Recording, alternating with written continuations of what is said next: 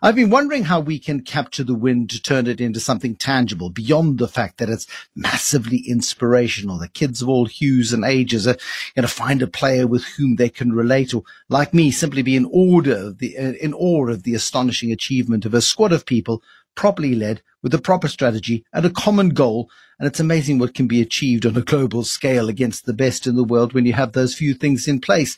We tend to allow great opportunities like we're experiencing right now to pass us by, and not long after the tinsel is blown off the streets, we return to our old self-destructive habits. Ann Bernstein is Executive Director at the Centre for Development and Enterprise, is on the line to us from Johannesburg this evening. Um, this isn't about the Rugby World Cup, and it's much more about actually how we harness our great greatness and develop a country for the future. Maybe you penned this in anticipation of a medium-term budget policy statement that's going to read like a Stephen King novel. But certainly there are a few things that we can start to get right that can put us on the right track if we need to use the medium-term budget policy statement and a Rugby World Cup win. Well, if we can, that's great. But um, we've got big jobs to do here, Anne. Good evening. Good evening, Bruce. Good to be with you and your listeners. Very big jobs that's ahead of us.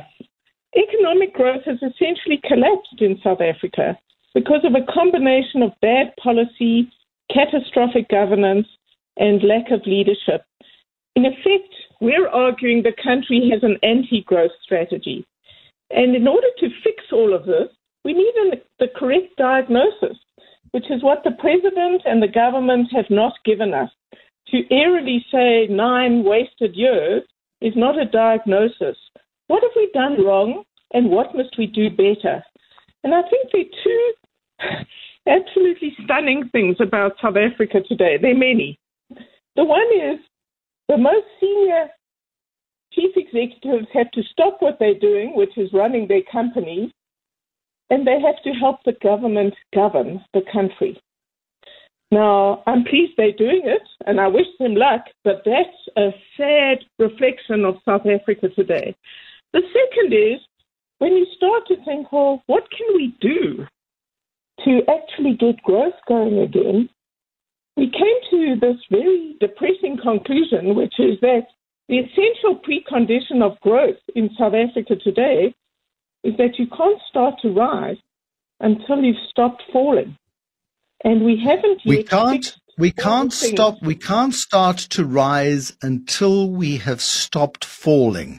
Um, uh, uh, that's a terrible indictment. And I think, unfortunately, you're absolutely right on it. I mean, in any metric, um, that we try to measure South Africa under, except maybe Rugby World Cup wins and astonishing cricket performance on Friday night, things aren't going right. How do we stop the the outflow? How do we stop the negativity so that we can begin just to consolidate and rebuild? What can we do to stop the rot? Well, we're saying we must stop developing laundry lists of how to fix everything all at once. That doesn't work. No. And we must also stop prioritizing and saying, oh, the state is weak, but then in your next breath you say the state must do this, that, and the next thing, because the state is very, very limited. So this is an incredibly hard situation. We're saying South African government has to focus. We should have three priorities only. That's about a lot more than we think we can deal with, but let's have three priorities. And the priorities are not rocket science. They are, we've got to improve security and the rule of law. The deepening penetration of organized crime into a rising number of economic sectors is a big brake on growth. So firstly, the government needs to build its capacity to resist the mafias that are making economic growth increasingly impossible. And secondly, the government needs to build the state's capacity or society's capacity, but the state has to protect itself from corrupt members of the political, bureaucratic, and economic elites. So that's the first priority. The second is, we all know, we have to address the energy and logistics crisis, and we must stop ad-hocking it. We must stop delaying. What we need is to move away from monopoly provision in both energy and, importantly, in terms of rail and ports and so on, and get competitive markets working. So we can go into a lot more detail on that. And then the third priority, which is relevant to the medium-term budget statement this week, is we have to stabilise public finances. Now, National Treasury articulates the need to reduce the deficit and stabilise the debt ratio, but far too little has been achieved. And now they are requesting all institutions throughout the state to cut back because we're running out of money. And this is a terrible signal if you want to get growth going, because investors will be really worried. This is a risky situation. Will my taxes go up? Will there be a fiscal crisis? What's going on here? So we've got to stabilise public finances, and yeah. I'm afraid that means we're going to have to cut expenditure. I don't know if you remember Ramaphosa. It was a brief two and a half, three week period where we felt that things might just come right magically. There was a like a magic wand and we're going to wave it and it was all going to fix itself. In the first State of the Nation address that the president delivered, he was in terribly good form and he was talking about vanity projects of smart cities and bullet trains, or was it bullet cities and smart trains? I can't remember. But um it's the vanity projects that rich countries like to go embark on and mess up. We need the more boring things done, frankly. And we need to get those boring things done really quickly. I mean, there's nothing boring about safety and security and the rule of law, but it's it's not very exciting also to do energy and logistics. It's also not very exciting to do public finances. Those are things that should just bloom and happen in a professionally run state. And, and unfortunately, it's the boring stuff that we have to get right. And long before we can start dreaming about, you know, anything to do with anything dreamy and vote winning. Unfortunately, I agree with you, Bruce, and it's hard to see how the current leadership and the way in which the country is being led can actually deal with these three priorities that we think are the place to start, to lay the foundation. They're almost like the basics of the social contract that we have between the, you know, citizens and the state, and it's not working. So leadership is a very big issue, and we can't continue with people in the cabinet who really can't do their jobs. We can't continue when the priority is the party and not the national interest for so yeah. many people right at the top of government. So this is a critical yeah, the, issue. Yeah. No, it's absolutely critical. I, I, I, I, I thought, sorry, and there's a slight delay on our lines. No, we were crossing lines a little bit. No, no, it's me. It's not you. It's me. Uh, the governor, Reserve Bank Governor Lesichatla Ganyaho, voted in twenty twenty by his peers as the best of them. Um, he made a speech two years ago, and it stuck with me. I, I mentioned it from time to time. And he said, when everything's a priority, nothing is a priority. Um, I've heard people refer to it as, you know, we shouldn't try and boil the ocean. That's quite a popular term that people use. And it is the sense that we, we try to do so much with so little rather than try to fix a few things with the little we have. And those choosing those few things that actually become a catalyst for further improvements as as as things as you sort out safety and security, people become more confident. They may be willing to invest. They may feel a little bit more confident about the future. You fix electricity, people may go, oh, we can open a factory, whatever it might be. But just getting the basics right, those building blocks that are so essential. And Bruce, to add to what you're saying, couldn't agree more. We need, you know, we've got all these reforms we're sort of dealing with, but we don't have end points for those reforms. What's the end point where we can actually say, done, now we move on? So we, we kind of, we sort of, we're always in, you know, crisis response. Oops, something happened, as though it's unexpected, as though nobody had been predicting it. So we go round and round because we don't have a proper diagnosis, because we won't talk the truth about cabinet that in many respects is not competent to run a modern society. And it, we won't talk about fundamental policies. We're starting now about monopolies and competition. That's good. But we never seem to get to an, the next level. And that's what's absolutely essential. And that's why we're saying we have to focus. We have to focus on these three things. Anything else shouldn't be on the president's diary, should stay home more, and he should fix South Africa. no, no. I mean, he's got Thabo Mbeki-anitis, I think. I mean, and Thabo Mbeki-anitis was Jan Smuts-anitis. When you can't fix things at home, you tend to focus well, elsewhere and you try and build a legacy for yourself, it, it seems, anyway. Um, and, you know, you don't play big away games rather than focusing on the game at home. And we all know how that ends eventually, don't we? Exactly. It didn't end happily for Jan Smuts. So... anyhow, that's and our it, contribution. And it's, it, and it's set the country on a very dangerous and, and dreadful trajectory for, for generations, and we must avoid that. Um, the president's got, what, an hour and tw- uh, hour and forty minutes to rewrite his speech. Um, I'm wondering uh, what you would like him including in that speech. We have no idea what it's about. We can speculate till the cows come home. But if you uh, would you like to send him your release about improving security and rule of law, addressing the crises in energy and logistics, and stabilizing public finances, and saying, this is what I'm going to focus on into the future? I'd like him to say that, and my ultimate dream is if he were to say, South Africa is in such deep, deep trouble that we need to pull on the very best people in our society to help get us out of it, and I'm going to change my cabinet and get people of real experience who now know how to run big systems and bed down change. That's what I'm going to do for South Africa. But he won't. Oh, we... We can dream, man. We can dream. We can let's, uh, let's keep we that. We, I'm tired of hoping. Um, Ann, thank you. Ann Bernstein is the executive director at the Centre for Development and Enterprise on The Money Show this evening. Market commentary now. Uh, Meryl Pick, portfolio manager at the Old Mutual Investment Group, is with us. Uh, Meryl Pick, I'm curious uh, to hear from you this evening as to whether or not you think Noel Quinn at H S B C is right, because it seems very, very ambitious.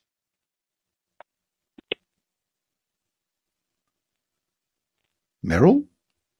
Oh, That's good evening, Bruce. Uh, good evening to your listeners. I missed the first half of that question, unfortunately, Bruce.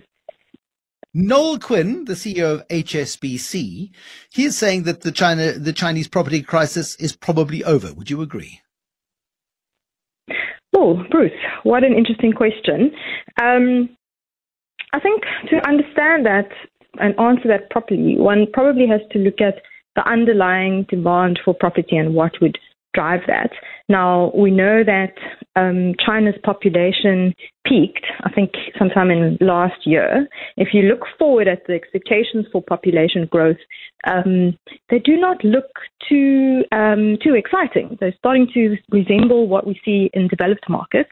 And we know that demand for property is driven by number of family starts, um, you know, young couples buying new homes typically. Um, so I would think structurally that we could still see headwinds to the property crisis for some time to come. What we could see is perhaps some um, intervention in terms of the, the government's aggressive intention to burst that bubble, perhaps just trying to cushion that impact. But I think structurally, underlying demand remains a problem. Exactly. But if we can get the property sector in in China sorted out, at least that's one step closer to um, to away further away from, from a full-blown crisis. Talk to me about the problems that M T N is having in Nigeria, perpetual problems in their biggest market. This one is to do with some calculations they did on exchange rates between the weakening Nigerian naira, a rampant dollar, and a couple of mistakes that they seem to have made. Yes, absolutely. The, so M T N Nigeria fundamentally should be such a strong business for um, the M T N group. They are the leading telco in that region, by far the market leader. Um, in constant currency, uh, they are still experiencing strong top-line growth, meaning there is demand for the product.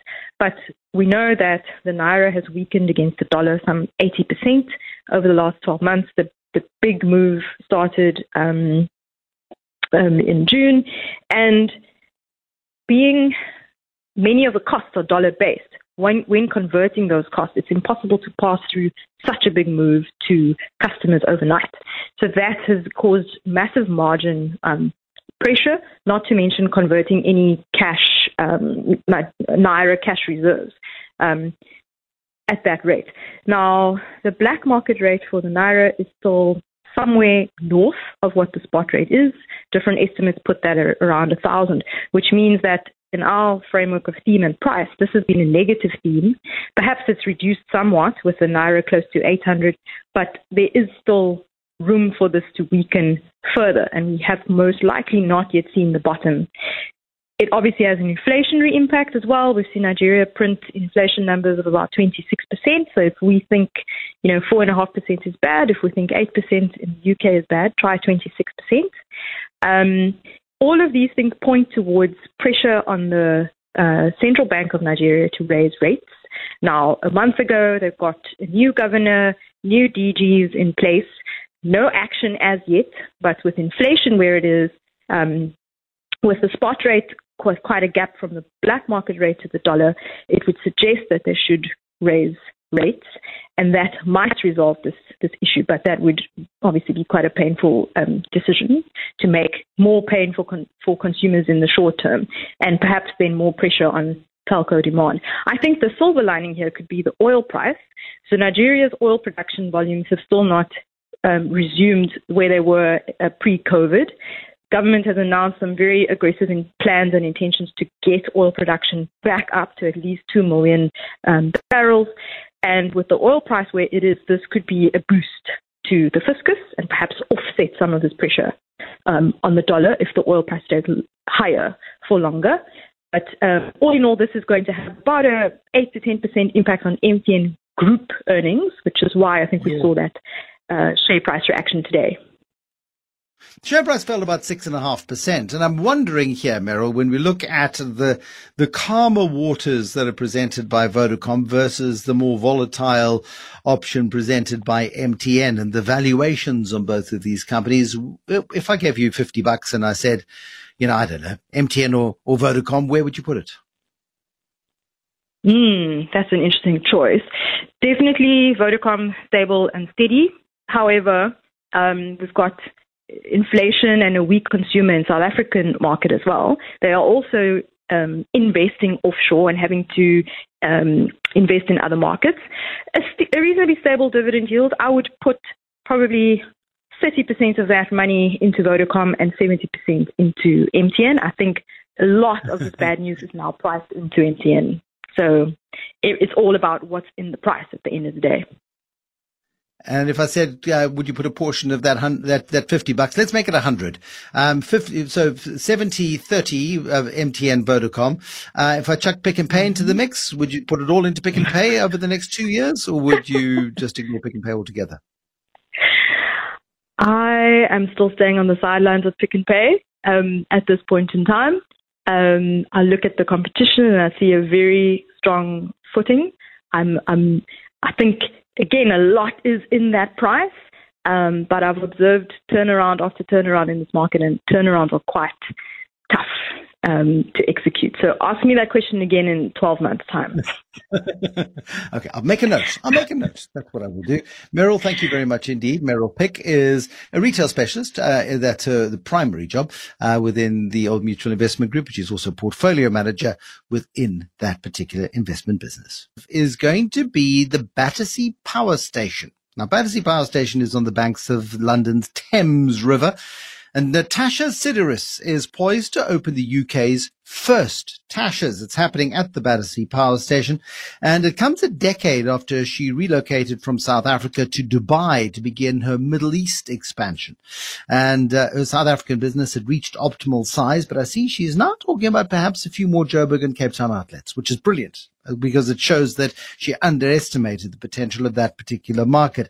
But her focus right now is on opening up at Battersea Power Station. There could be as many uh, Tasha's inside the M twenty-five ring road that encircles London as there are in South Africa within five years. She's obsessive about detail and design. Mostly she's obsessive about food, and I've got absolutely no doubt that she's going to have a huge impact on the London restaurant scene. The interiors uh, feature work from contemporary South African designers, um, and she's also says that the, the, this first store of hers in the U K is going to be reminiscent of the very first Tasha's Athol Square store eighteen years ago. That's how long Tasha's has been going.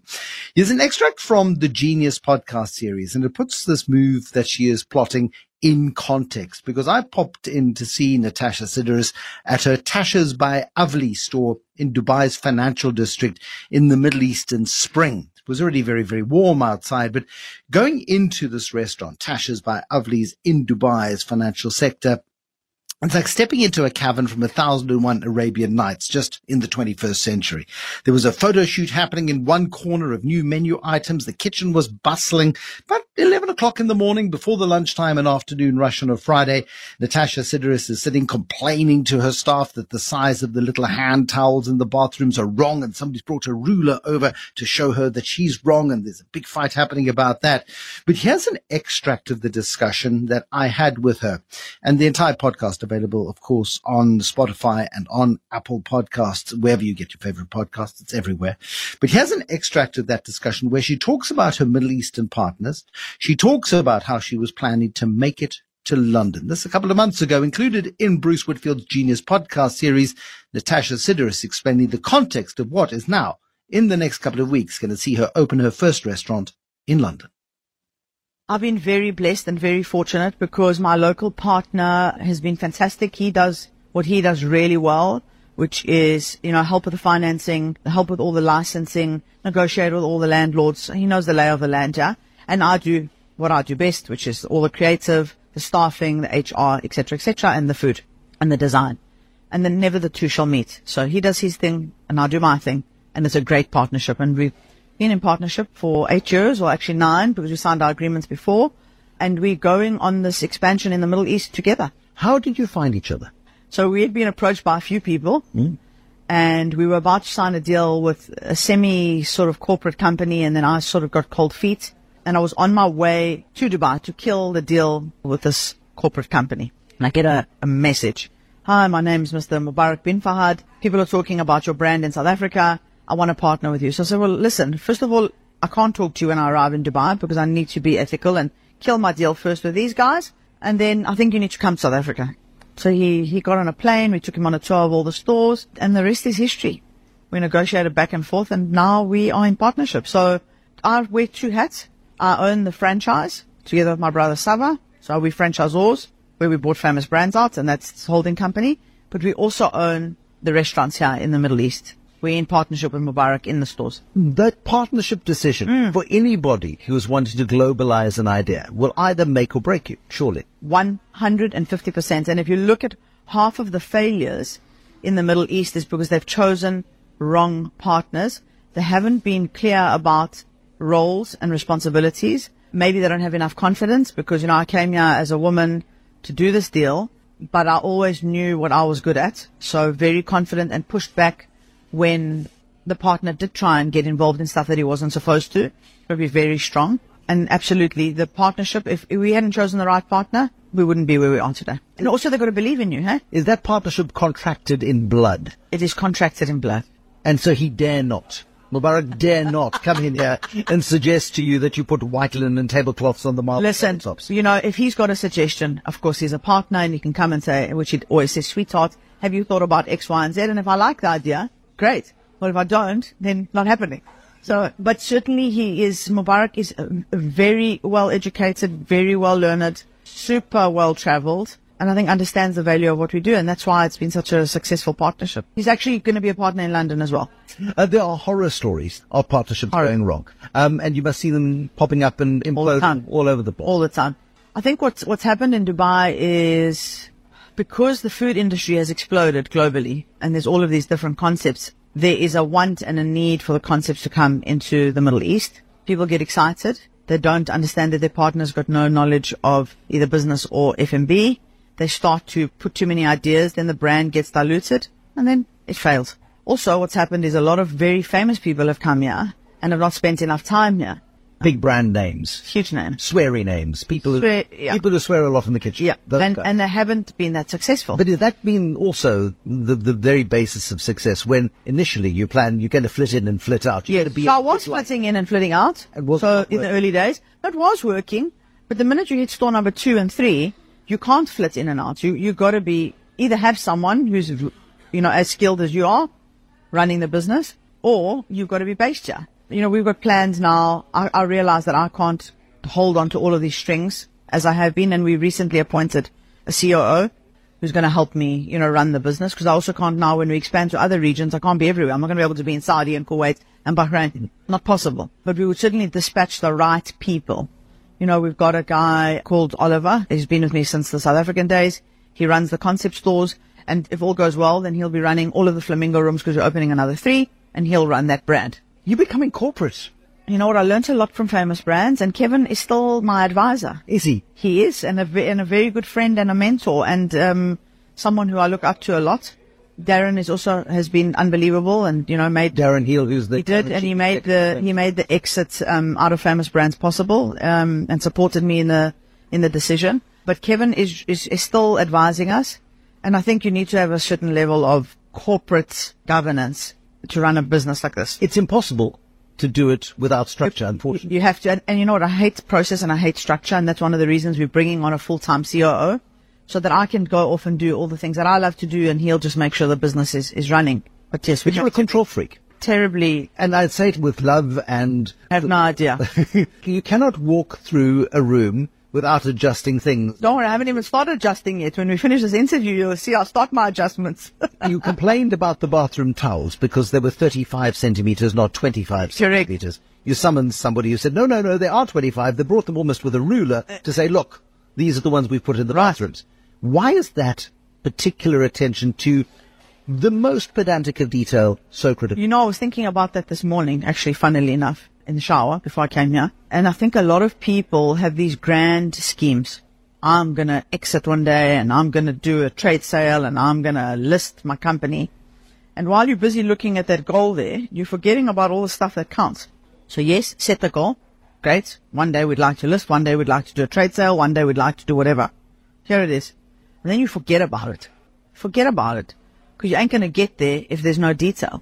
If the teaspoons aren't right and the towels aren't right. And yesterday I was at Flamingo Room and they were showing me five or six different types of napkins, and you're touching them to make sure they're correct. You, you have to tweak all of these things, because what are you doing every day? That's what you're doing. You're selling product. As you grow, and because you are so pernickety mm-hmm. and focused, you, you're wincing, but it's a compliment. Mm-hmm. How do you corporatize, and how do you then empower a chief operating officer? How do you empower people to be their own people within the environments that you have created, which you hold very dear to yourself? I'm learning how to do it. It hasn't been easy. I certainly don't run this company alone. I have an F D, Anthony Sklanders, who also came from South Africa. I've got an M D here. We have Saba, who's our M D in South Africa, and they run the day-to-day. But I am still involved in all of the detail. What I don't want to be involved in is the reason for bringing the C O Os. I don't want to be involved in H R. I don't want to be involved in board packs. I don't want to be involved in the boring stuff. Budget setting. I'm just not interested. But you're going to have a, an F D and a C O O who are going to start saying no to you at some point. No, you can't have teaspoons that have got a, a gold a, plating, gold on plating, and a beautiful detail on the handle. Too expensive. They're too expensive. Yeah. Actually just have ordinary with stainless steel teaspoons, yeah. And they do the same job. That's what accountants do. Yes, I agree. And I have learned uh, the value of slightly value, value engineering things. And I think there's always clever ways of compensating for the beautiful stuff, and then the stuff that's not so important, value engineering that and cost cutting it, where there will never be in my brands any value engineering or cost cutting is in the food. I don't care. We're going to buy the best, and they can tell me whatever they like. There will never be central kitchens. Don't like them. I don't want to have pre-produced, mass-produced food. And we will always spend money on our interiors. And if the business model fails to work with those three things, then I must get out. Natasha Sideris, she truly is a remarkable individual. She opened her first Tasha's in Athol Square eighteen years ago, twenty or so across South Africa. She has expanded via Dubai into Abu Dhabi and into Saudi. And in November, we'll open her first Tasha's in London, in the Battersea, at the Battersea Power Station. Huge ambitions for the city of London. And uh, you can find out more. You can listen to the entire podcast on the Genius Podcast series and your favorite podcast app. Of course, if you missed that or any of the other awesome episodes, and truly some massively inspiring stories by remarkable South Africans doing remarkable things, um, please go and uh, visit the Genius Podcast series. You'll be very, very, very glad you did. Bruce Whitfield on The Money Show, six to eight p.m. Has anyone noticed Tab, uh, Tito Mboweni cooking recently, posting those dreadful cooking videos and too much, too many carbs late at night? He's just posted a new profile picture on Twitter. He's looking good. He's looking good. He's looking very good. I'm guessing he hasn't been cooking for a while. Chief at Stuff Studios, Toby Shapshak, with us this evening. Toby, of course, is uh, gives us Tech with Toby. Another day, another watch. The Huawei Watch G T four, Toby. Um, surely by now, if you spend enough money on any one of the big brand watches, you get value for those watches. Aren't they much of a muchness? Indeed, Bruce. And the and the fascinating thing is, uh, Huawei, unlike other Android and manufacturers, have been very clever to make sure that you can use this device if you're an iPhone user like uh, Bruce. But I wasn't going to ask you to test this technology. Instead, I've got a an athlete, yes, athlete. My long-suffering business partner, Sally Hudson, um, who is actually a real bona fide triathlete. She's one of those people who wakes up in the morning and goes for a run or a swim or a cycle. You know, I'm surrounded by these people, Bruce. I don't know what I did to do. Um, Toby, line quality is not being good to us tonight. Let's just get through um, the Huawei Watch G T four. Give me its features and why you think it's fabulous and worthy of being featured in uh, in Stuff magazine. Well, firstly, we're not a magazine, remember, because we, we were a magazine only. Now we're a digital uh, publication. Yes, but you, because you, it's you really good, you know, we got we got Sally to test it. She tried it out on all of that stuff, like it tracks running, swimming, blah, blah, blah. But it's very good at what it does, and very cleverly it works with an iPhone. So people are not going to give up their their primary device, their phone, for another brand smartwatch. Uh, some of the Android manufacturers don't click on that, but Huawei very cleverly have the Watch G T four, and it's got a, a good set of health and fitness tracking features. It's got very impressive battery life, um, and it comes with, you know, two sizes, bigger and smaller, um, distinctive styles. Sally was Sally was pretty impressed with with the, the white leather strap and the gold finishing. Um, she said it was like stylish enough to wear. And, you know, this kind of of, of fitness fanatic, Bruce, I, I don't know if you know any of these people. I, I as I've said, I'm unfortunately surrounded by uh, practicing health fanatics as as opposed to, you know, us non-practicing health fanatics. And uh, pretty impressive for seven thousand rand. It it uh, it does everything it, it says it shall, and it still looks good. Um, good news on that particular front then, Toby. So it does what it says on Hello. the box, which is brilliant. Um, is it a, an aesthetically pleasing device? Because so you watch people wearing these things and they're actually, they're, they're, probably, they're not quite wearing posh frocks, all of them, but it, it strikes me as a thing that you wear only when you are planning to go out and get, you know, get mud in your shoes. I don't, I don't, I'm not so sure. I mean, Sally was very happy to to say to wear it, you know, in, in smart company and with uh, non-mud splattered clothes and shoes. Um, I think that's kind of the appeal of digital watches. You know, I've always been a fan of analog watches, but I've also moved over to digital watches, and now there's the ability to buy a, a watch with the styling that matches your personal style. I mean, uh, Huawei's very clever. They make a, a, a male-focused version and a female-focused version, and the male-focused version is obviously a little bit more butcher and a little bit more, um, uh, um, I don't know what to say, manly, darker, uh, darker colors, oh, and, yeah. and the and the, the female-orientated watch uh, isn't. And I and I have to say, both Um, Sally, who's testing it, and Duncan Pike, who's Stuff's deputy editor, testing it, and they're both very happy with it, and they're both very happy with um, with the look and feel of it. So, you know, good for those practicing health fanatics, Bruce. Thank you. Tech with Toby, Toby Shapshak, this evening on The Money Show. And I'm delighted to see that Izak Odendaal, who's an investment strategist at Old Mutual, has uh, defined some lessons that our politicians can learn from the rugby players. And admittedly, Izak, it's much easier to manage a team of fifty highly motivated rugby players, all of whom want to wear the Springbok rugby jersey in the year running up to and during a World Cup than perhaps a bunch of self-serving fat cat politicians. But I'm curious as to what you think they could learn from the extraordinary performance that we saw on the weekend. Yeah, I mean, there's a lot uh, I think the whole country is buzzing and we're all thinking, but what does this mean for, for the country and what can we learn from uh, from the World Cup success? I mean, I think the first thing is is you've got to plan. I mean, this, this World Cup wasn't just won over the space of four or five weeks. It was, you know, years and years of planning. And um, so the first thing is you need to have a, a long-term plan and um, a proper, well-thought-out plan, a strategy, a vision.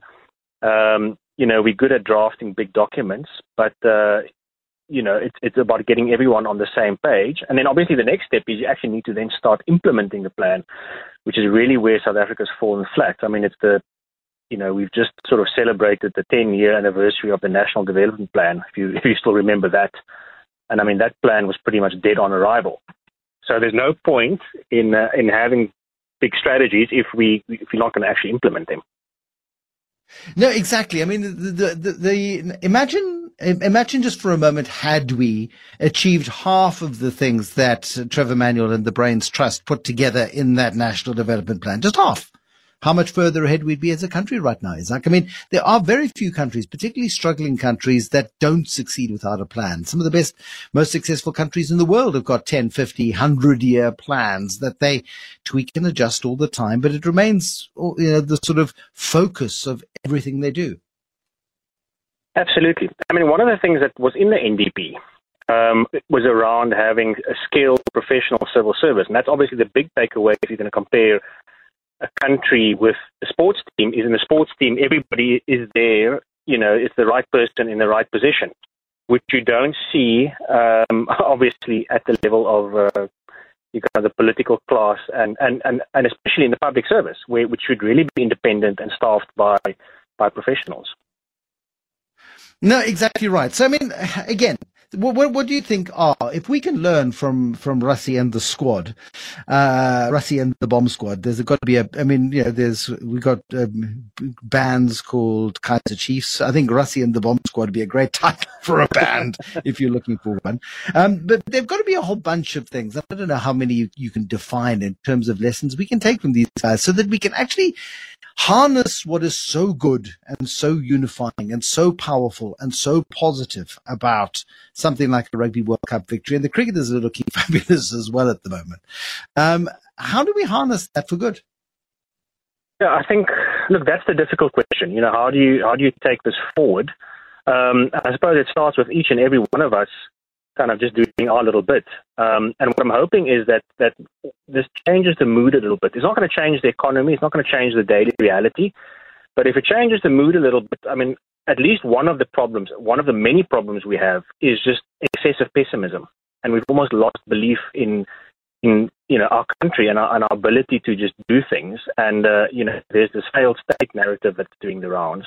I'm hoping that this at least just kind of shifts the narrative a bit, and then we can start saying that, hey, if we can actually conquer the world um, in rugby, uh, drawing on the, you know, the broad population, this is not a lily-white team anymore. This is a population that comes, this is a team that comes from all corners of the country. You know, if we can do that on the sports field, then we can do it um, in business, we can do it in civil society and, and, and, and in politics, and we can move forward. But it uh, that's wonderful, and you're absolutely right. But it comes down to leadership, and leadership, and leaders define strategy, and leaders um, encourage. You know, people follow leaders because they like the strategy, they like the plan. And if we can get a plan that everybody can buy into, which I think is impossible on a uh, with sixty-four million people in a country, but if you get enough people buying into a vision and a strategy and a plan, you've got a far better chance than just sort of bumbling along in the dark. Yeah, and I think the key thing about leaders is, um, and, and uh, you know, a lot is said about leadership and obviously the amazing leadership of Siya Kolisi.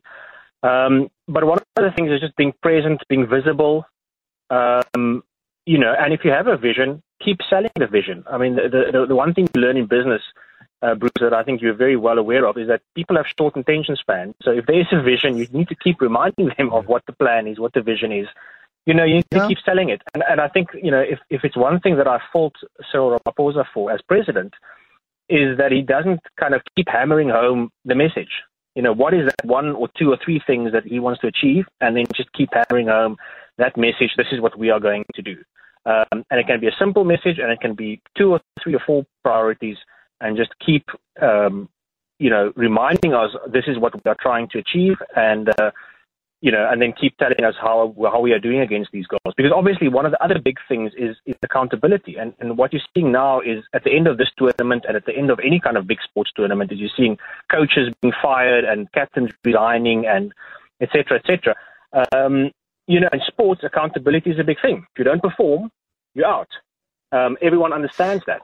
Um, we, we don't have that in uh, kind of public life um, and, and political no. life in South Africa. No, we most certainly don't, because putting the right people in the right positions and giving them the right tools and the right strategy, you can achieve almost anything. And I think that's been proven time and time and time and time again. Absolutely. It's about it's about giving people um, responsibility, but then uh, and giving empowering them to do the right thing. But, uh, yeah, then they must be held accountable. Getting the right players on the team, um, getting the right players on the field, getting the right, you know, looking more broadly at the talent pool of rugby and going, you know what, there's a guy. He's he's from Kuruman, or he's from, I don't know, uh, Malmesbury. Um, he, he can kick a ball. Let's get him in and let, let's assess. Broadening your talent pool rather than depending on your cesspit of deadwood is quite an important aspect to success, isn't it? Absolutely. And I think, you know, obviously as a country, we, we kind of, um, you know, we're failing on education, um, but we're also not holding on to skilled people. You know, a lot of skilled people leave the country, um, which is a tragedy because you've invested a lot of money into their education. And then, of course, um, you know, it's, it's about being able to attract skilled people from abroad where you don't have the skills available locally. And obviously, you know, one of the things that's changed in the rugby world in the last couple of years is we, we do actually allow our foreign-based Springboks to represent the national team. There was a there was a point in time when we didn't do that. You know, if you went overseas, you kind of said goodbye to the green and gold. We don't do that anymore, and I think that that is, you know, that's a, a very helpful thing for the team because it means you can now draw on, as you said, the best players from, from that are based from all over the world. Um, and we were t- we were talking in the in the first half of the show uh, about uh, to the Centre for De- Development and Enterprise to to Ann Bernstein, and she was saying the problem is we're not focusing on what's truly important, and because we think everything's important and we're trying to solve all the problems immediately, we don't get anything right. Um, and I, I wonder if sort of you know the best way to eat the elephant is in one bite at a time. The best way to fix a country is one problem at a time. Yeah, absolutely. We we have a long list of, of not prioritizing. I remember many years ago, President Mbeki drew up a list of seventeen so-called apex priorities. So those were the most important of all the priorities. Um, and, and yeah, I mean, that doesn't work. You need to choose, as I said earlier, three or four things. Um, make that your focus. Make that your vision. And clearly in South Africa today, that's electricity. That's the logistics crisis. Um It's it's the kind of um, organized crime is becoming a big issue. I think those are the three that the C D E highlighted, but also yeah. education. Um, and and you know if you if you start making big changes in education today, you will only see the rewards many years down the line. Um, so it doesn't give you that immediate uh, feedback, but it's but it still has to be done. C- completely, and you've got to start somewhere, I suppose. Uh, again, doing what you're good at. And excelling at what you're good at is always a good place to start, I suppose. And so often, so many of the false starts that we've seen in the economy and in our politics and in our society has been because we, I think we, we get distracted by big and shiny things. Can we focus yeah, on know, what we're good at? Absolutely. And I think, you know, again, the rugby analogy here, South Africa plays a specific brand of rugby. We've always played kind of a forwards-heavy brand of rugby. That's what works for us. So let's play to our strengths in the economy as well. Um, you know, mining, I mean, for instance, you know, this economy is built on mining, and there's still so much mining potential in this country, but we don't do any exploration work. Um, we don't incentivize exploration. We don't fund exploration.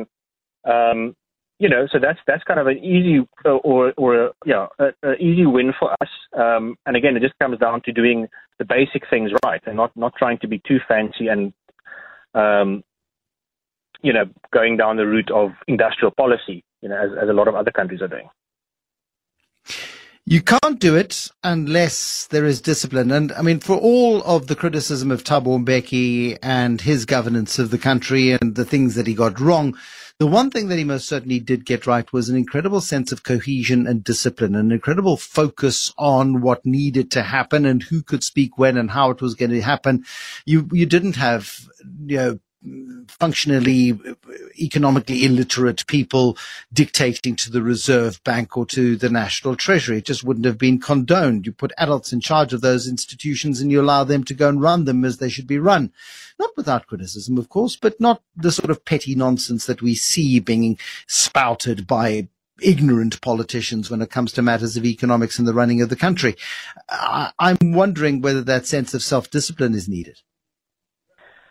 I think I think there's always room for discipline, and um, you know, and again, it comes down to what is the what is the key thing that you're trying to achieve, and let's all, you know, at least in, within government and, and, and the political class, let's kind of agree on, on the vision that we're trying that we're trying to we're trying to achieve. It really doesn't help much if, you know, there are people within the cabinet, for instance, who go off in different directions on key policy matters.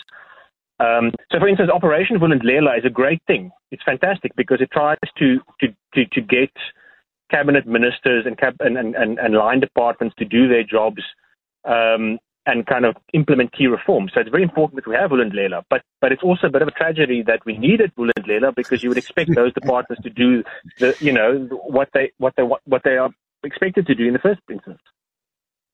At the risk of being a party pooper here, I mean, you, you, you put lipstick on a bulldog, band-aids on gaping wounds by operation this, operation that. It sounds very sexy. It sounds active. It sounds as if you're taking action in the face of adversity. It doesn't talk strategy. It doesn't talk about putting the right people in the right jobs. It doesn't talk about the long term. It talks about putting out fires and putting out fires consistently. And eventually you run the risk that the fire starts burning out of control. And uh, I suppose that's what we're trying to avoid with this conversation.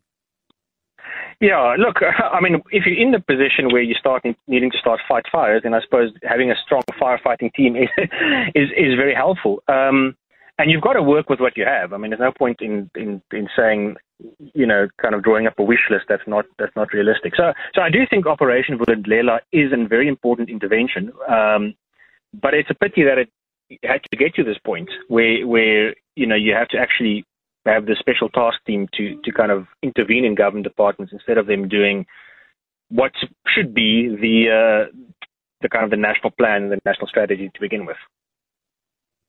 Our thanks to Izak Odendaal, investment strategist at Old Mutual Wealth this evening. Thank you, Izak, very much indeed for joining us on The Money Show. Why do you support the brand Business Books? Always get it. Always, always mess that one up. I apologize. Uh, why do you support the brands that you support? Uh, I'm, you know, you like the products. You think that the, the, the management team is fine. You, you like the people when you meet with them, but mostly it's because you relate to their brands. And then it just happens that Grace Harding, the chief executive of Ocean Basket, can attest to the power of brands. She's building a global brand in Ocean Basket. She's got more than two hundred stores. Uh, the first was founded on plastic tables and chairs in Rivonia by Fats Lazaridis, wonderful legend behind that. But today it's a multinational with half of its stores outside of South Africa, including, and this is my favorite fact of all, uh, about a dozen Mediterranean fish concept restaurants from South Africa dotted on islands around the Mediterranean Sea, basically taking coals to Newcastle or Mediterranean food to the Mediterranean. Grace Harding, the chief executive of Ocean Basket, is our book reviewer tonight. And the book, Grace, that you've chosen is How Brands Grow by two people, Byron Sharp and Daniel May. Who are these guys and why did you pick up the book? Well, um, I hadn't, hi Bruce, by the way, Byron Sharp, I actually hadn't heard of him, and I grew up in marketing. So when I started actually listening to the audiobook, because I listen to it, then I buy it, I started to think, oh my word, so many of the beliefs that I've had and so many of the practices that I was taught have now been questioned and challenged. And what I love about the book is that there's tangible data and examples given for every comment. Um, and I have p- picked out the three main comments that stood out for me. Um, please do. Uh, because, yeah, absolutely. Okay. I mean, the thing is, you so, you are somebody who has been in this, in marketing for a while. We won't put years on it. Yeah. Um, and you are building a global brand out of South Africa, neither of which is a, a small achievement at all. Yes. Well, I mean, I picked up the book because uh, my exec colleague, Amanda Murray, and I were really grappling with how do you make a brand locally relevant. And I think the days of what we've learned is when we pick up Ocean Basket and just stick it somewhere and we don't interpret or listen to sufficient of the localization, we aren't as successful as if we do. So I think what caught my eye about the book is it just screams logic, because it talks about things like mental availability. And that's what's happening in the world. It's not about you. So if we pick up the ads of ten or fifteen years ago, it's all about um me. And if you use me or smoke me, you're going to be also thin and exciting. And the world has changed. So I think the biggest shift is about how are you relevant to your consumer? How do you add value and solve problems? And then there's the layer of sincerity and repetition. So one of the things that absolutely struck me is um, in the one case study, they talk about Coca-Cola. And Byron says, so is a heavy user somebody who buys Coke more than three times a week? What do you think, Bruce? Um, I, I would think that that's probably a fairly heavy user of Coca-Cola. I don't know people who buy Coke three times a week. That would be a different kind of heavy user. But certainly in the world of yeah. Coca-Cola, I'm guessing three Cokes a week is, it's probably not that much, actually, depending on the age and demographics of the people who are buying it. I, I don't know the answer. There we go. Short answer. So you see, that's what I love about this book. It completely does your head in. So what they say is, if you buy Coke four times a year, but that is the cold drink you choose, you are as important and loyal as the person who's buying it three times a week. And I can tell you, and I'm happy to say it because I always believe you need to be vulnerable. When we were on marketing in to a very specific target market, we saw our foot count decline. And when we started to go broader, we saw our foot count increase. So this book debunks things like you must be highly targeted. He completely rejects the principle of eighty percent of your energy in twenty percent of your customers. He says, no, you've got to keep on being relevant and being top of mind of everybody. And it made me think about car brands. You know, car brands, let's say the, the entry level B M W, they show that car to everybody. But there are loads of yeah. people who won't be able to afford it, who, who don't want it. But they keep on hammering you because in five years' time, you may want it. In five years' time, you may need a new fridge. Um, so it, it was the most incredible thing. So that was important about infrequent purchases does not mean you are less loyal. The second thing is that people are people and we all have the same needs. So whether I'm a mom who's a zillionaire or a mom who has a small job and I earn, only earn five thousand rand a month, I still need a great nappy. And I am going to one day buy the nappy that I see. And that's so interesting. And then the last thing is that thing of sales activations. So I always say sales activations are like drugs. I used to work for Edgar's many moons ago. And we used to do twenty-five percent off till Saturday, excluding about ten brands. And when I used to sometimes work in the store, someone would come and pay for a bunch of merchandise and there'd be jeans there. And I'd say, oh, they're twenty-five percent off. And the customer would say, oh, that's nice. She would have bought them anyway. And this, this whole thing about sales activation, and look, I do it as well. I also feel happy when I see lots of people coming to the restaurant. But what he says, and he's got data for everything. That's why everyone must buy this book. You must buy it, buy it, buy it. But what he says is that the sales would happen anyway. It's just us who want instant gratification. But if you are relevant, they will buy anyway. You know how often there's campaigns and people walk into the restaurant. And I always say, don't tell them. Let's see what they're going to order. And they're still going to order what they love eating. But we feel happy when we are activating and activating. So Byron Sharp will do your head in. I still love Seth Godin. I still believe that there's value in, in many of the other approaches, mm. but this has really been business savvy for me. I love that, Grace. Thank you so much. Chief Executive at Ocean Basket, the book, How Brands Grow by Byron Sharp and Daniel May, brought to you and by a marketer this evening of many years' experience. Now a chief executive is still a marketer at heart and is fundamentally having her belief system challenged and is loving every moment of it. The book, How Brands Grow by Byron Sharp and Daniel May. Zeus Thambe is the owner at Zeus Protection. And Zeus, you're in the, in, in, in, I don't know, V I P protection space. Who defines who gets your protection? Is it anybody who can pay the bill, people who think they're terribly important, or people who actually are very important? Who's your customers? Yes, good evening. Okay, okay. okay. Yeah, uh, customers, uh, Bruce, is people like um, celebrities and people that's got trades.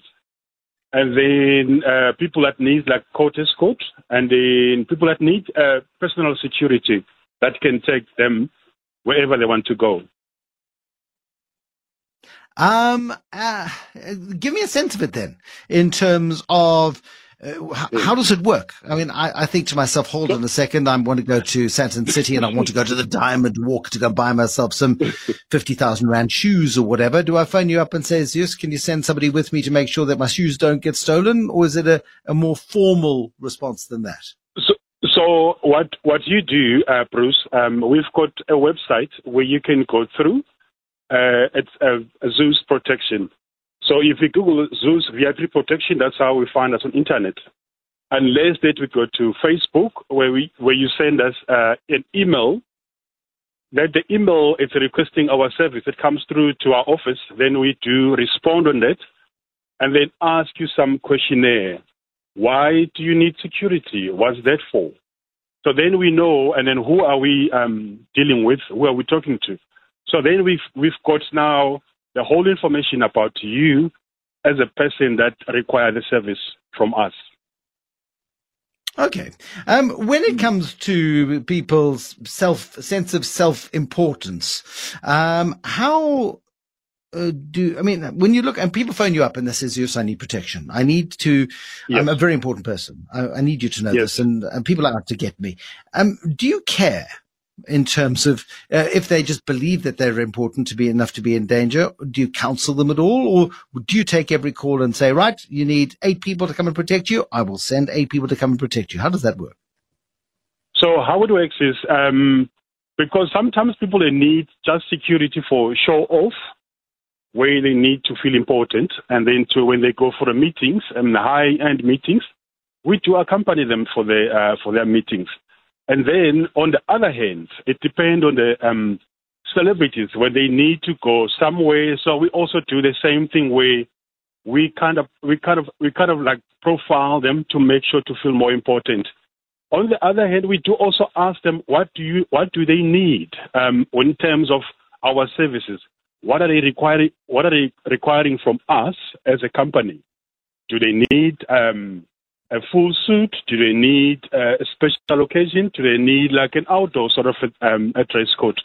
But we also look at how, what what type of meeting are they going to? What type of places are they going to? Because we understand the industry, so we can't just on the um, picnic time and wear a suit. You know what I'm saying? And how then did you if get into this? And then if it's and then if it's a court, sorry, sorry, if it's a court uh, escort, if someone's going to the court, definitely we'll have like a suit. And go to the um, to the court as well, yeah. Yeah, so if somebody, I mean, so, so a famous person has to appear in court on a drink driving charge or whatever the case might be, yeah. um, and Indeed. They don't want the cameras to get too close, and they don't want people to be throwing eggs at them or worse. Um, yes. They then get some get some heavies around them.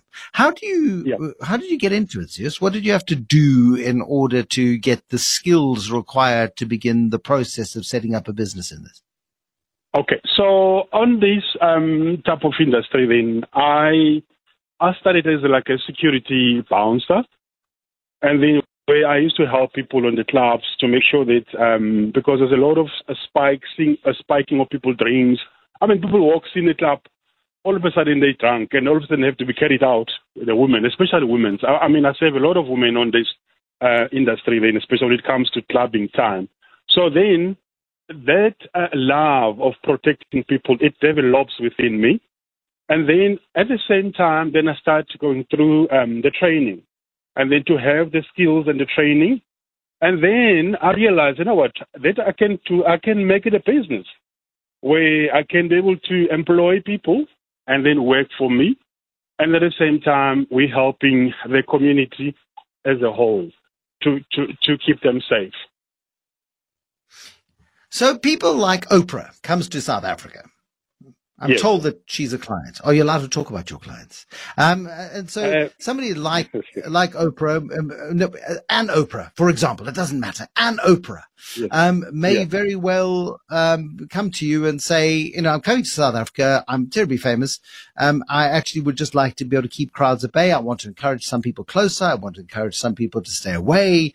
Um, and, and then you've got to manage her expectations, because you don't want to be going around smacking people in the head if they come too close to Oprah, but you do want to create the sense that this is not somebody that you could just come in and grab selfies with, because, you know, she has a physical person that needs protection as well.